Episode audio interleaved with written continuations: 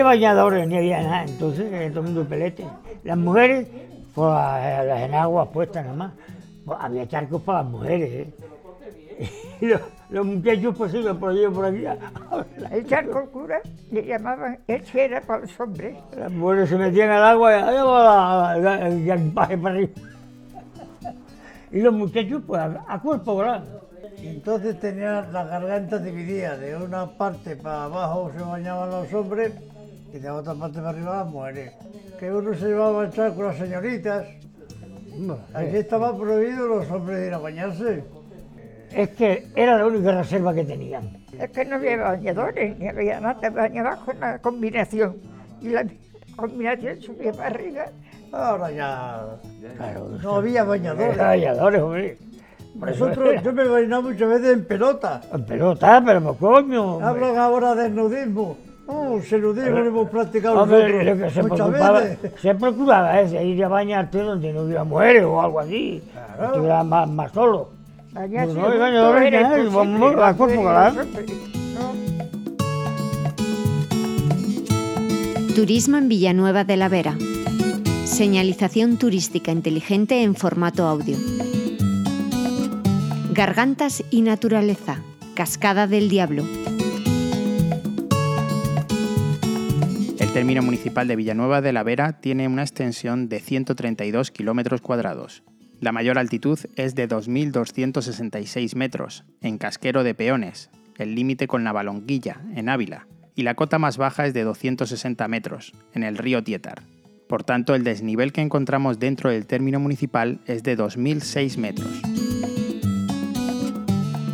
La localidad está situada a una altura de 497. Este desnivel es sin duda la causa de la gran cantidad de cascadas, saltos de agua, charcos y gargantas que abundan en Villanueva de la Vera, entre ellas la famosa Cascada del Diablo.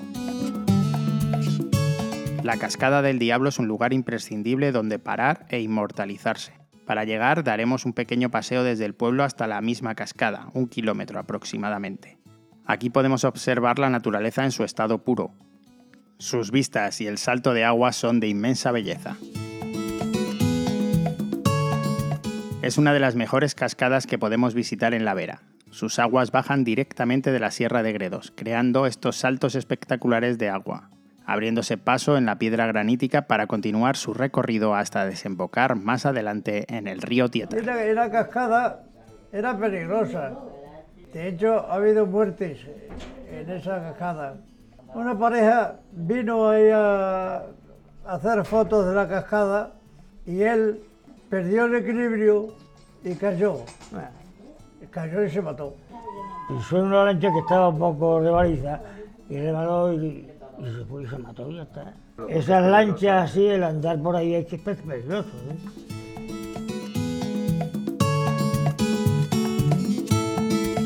Con el paso de los milenios, este proceso geológico fluvial ha ido erosionando la roca formando pozas, conocidas como marmitas de gigante, algunas de un tamaño considerable y de forma escalonada, donde reposa el agua y sirve de zona de baño natural en verano. La mejor época para visitar la cascada es primavera, ya que con el deshielo procedente de la Sierra de Gredos el cauce de la garganta es mayor. La cascada del diablo, pues había un molino allí en la cascada, pero no, no funcionaba porque esa garganta no.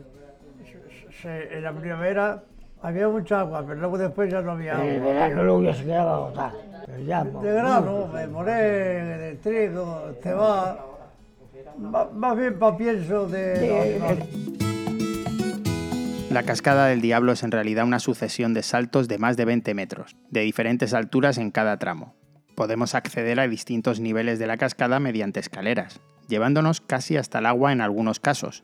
En la parte más alta hay un bonito mirador desde donde poder contemplar parte de esta cascada y una panorámica con enebros y madroños. En Villanueva de la Vera también podemos disfrutar de la garganta de Gualtaminos y la garganta Minchones, y otros charcos que en otra época tuvieron usos restringidos. Mi padre, eh, sí, la garganta Gualtamino, cuando él, yo solo oía a él, que del puente que había, que ahora ya está la, eh, está la piscina natural en el puente, pero entonces no, estaba, era del puente para arriba, se bañaban las, las chicas y del puente para abajo los, los chicos. Estaba dividido, sí. Además iba el, el cura y el, el- el alguacil, entonces, mirando a ver si, si pasaba alguno. y- Y habría alguno que se saltaría. Sí, claro, bueno, ya ves. a, ver, a verla ahí en el camisón, porque otra cosa no. La garganta Minchones se caracteriza por su gran caudal de agua y, al igual que la de Gualtaminos, está protagonizada por un gran número de pequeños charcos donde poder disfrutar de agua cristalina y un buen baño. Se diferencia en que sus aguas son más templadas y su acceso es más complicado, al encontrarse más escondida entre parajes de fincas. Los charcos que destacamos aquí son los Muros, la Señorita, la Mora y el Tobogán. La garganta de Gualtaminos es muy frecuentada en los meses de verano, donde se puede disfrutar de un bonito paseo hasta la piscina y sus charcos. Algunos son el Moro Seco, el Moro Hondo, el Librito, las Brujas y el Campesino. Y luego había otro charco por encima que se llamaba el Moro, el Moro Hondo y el Moro Seco. Pero todos vienen por algo, ¿eh? No tienen un significado. eh, El nombre de los charcos es lo mismo que, que- que los motes de las personas. Vienen por cualquier boina, viene el mote. Tenía el agua muy fría siempre el campesino, muy fría. Ibas a bañar al campesino y al poco rato te tenías que salir que ¿Y sabe- sabes por qué era eso?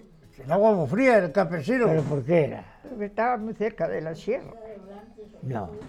Porque tiene manantiales allí, man, allí, agua. Claro. Por eso es, está más fresca. Una de ellas, la, más, la que más, la más visitada, yo creo que es el librito. Lo llaman el librito porque un cura estaba leyendo y se le cayó eh, la Biblia, sería, o, mejor, otra cosa. se le cayó y el librito, el librito y el librito se quedó.